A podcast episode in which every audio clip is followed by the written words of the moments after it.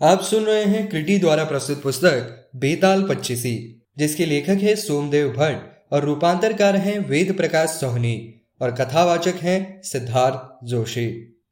ग्यारहवा बेताल, राजा धर्मध्वज की कथा।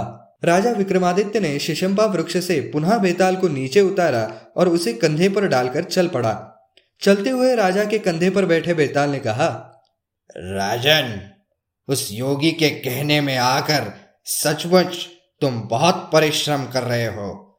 तुम्हारे मार्ग का श्रम दूर हो, इसलिए मैं तुम्हें यह कथा सुनाता हूँ। पुराने समय उज्जैनी में धर्मध्वज नामक राजा राज करता था। उसकी तीन अत्यंत सुंदर रानियाँ थी, जो उसे समान रूप में प्रिय थी। उन तीनों के नाम थे इंद्रलेखा, तारावली और मृगांकवती।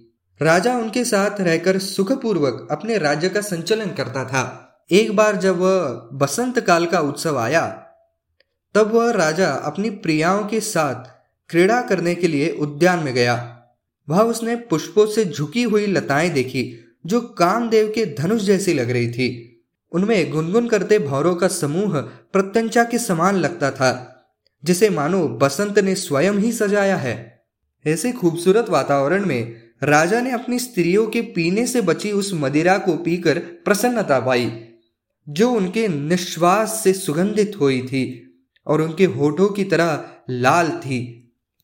राजा ने खेल ही खेल में रानी इंद्रलेखा की चोटी पकड़कर खींची, जिससे उसे कानों पर से कमल का फूल खिसक कर उसकी गोद में आ गिरा।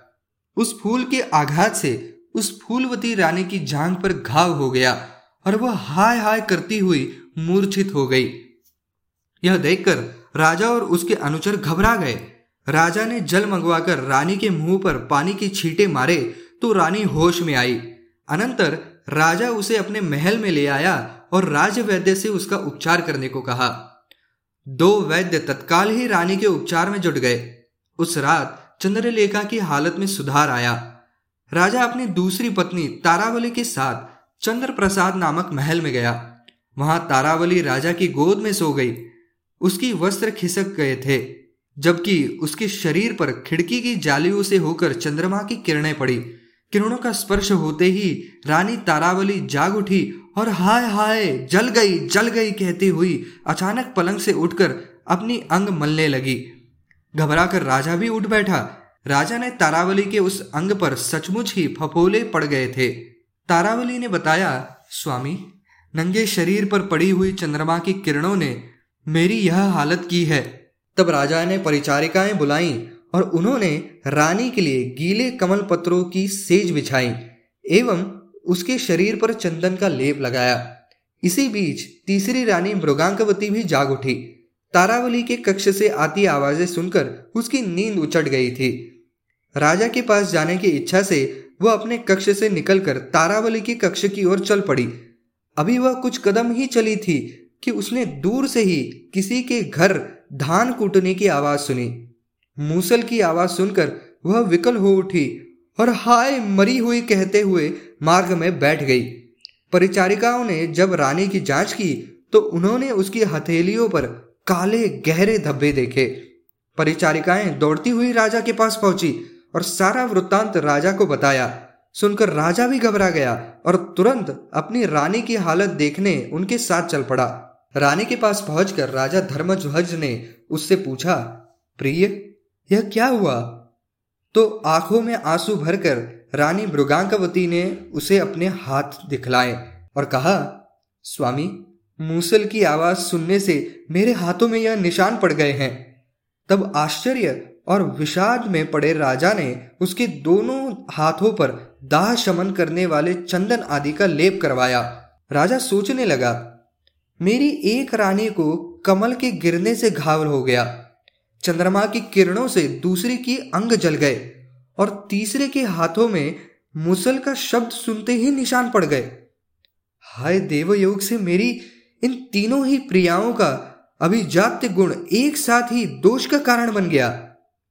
राजा ने वह रात बड़ी कठिनाई से काटी। सवेरा होते ही उसने राज्य भर में सभी कुशल वैद्यों और शल्य क्रिया करने वालों को बुलवाया और अपनी रानियों का उपचार करने को कहा। उन वैद्यों और शल्य क्रिया जाने वालों के संयुक्त प्रयास से जब रानियाँ शीघ्र ही स्वस्थ हो गई, तब राजा निश्चिंत हो उठा। यह कथा राजा को सुनाकर उसके कंधे पर बैठे हुए बेताल ने पूछा, राजन, अब तुम यह बतलाओ कि यह तीनों रानियों में से सबसे अधिक सुकुमारी कौन सी थी? जानते हुए भी यदि तुम मेरे प्रश्न का उत्तर न दोगे तो तुम पर पहले की तरह शाप पड़ेगा।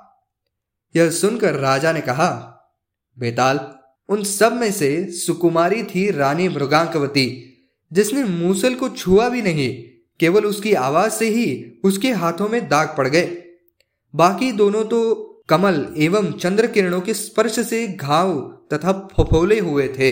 अतः वे दोनों उसकी बराबरी नहीं कर सकती। राजा ने जब बेताल को ऐसा सटीक उत्तर दिया तो बेताल संतुष्ट होकर पुनः उसके कंधे से उतरकर उसी शिशंपा वृक्ष की ओर चल गया। राजा विक्रमादित्य एक बार फिर से उसे लेने के लिए उसी दिशा में चल पड़ा।